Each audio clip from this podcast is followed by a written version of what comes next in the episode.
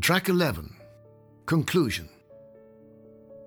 For more detail and analysis of the archaeological sites discussed in this audiobook, you can explore the TII Heritage Series book about the excavations entitled In the Vale of Tralee The Archaeology of the N22 Tralee Bypass, edited by Patricia Long, Paul O'Keeffe, and Isabel Bennett.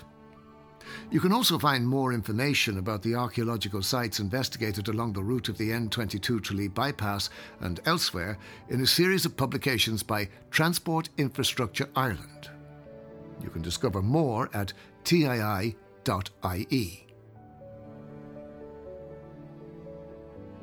We hope you have enjoyed listening to the story of the archaeology of the Tralee bypass.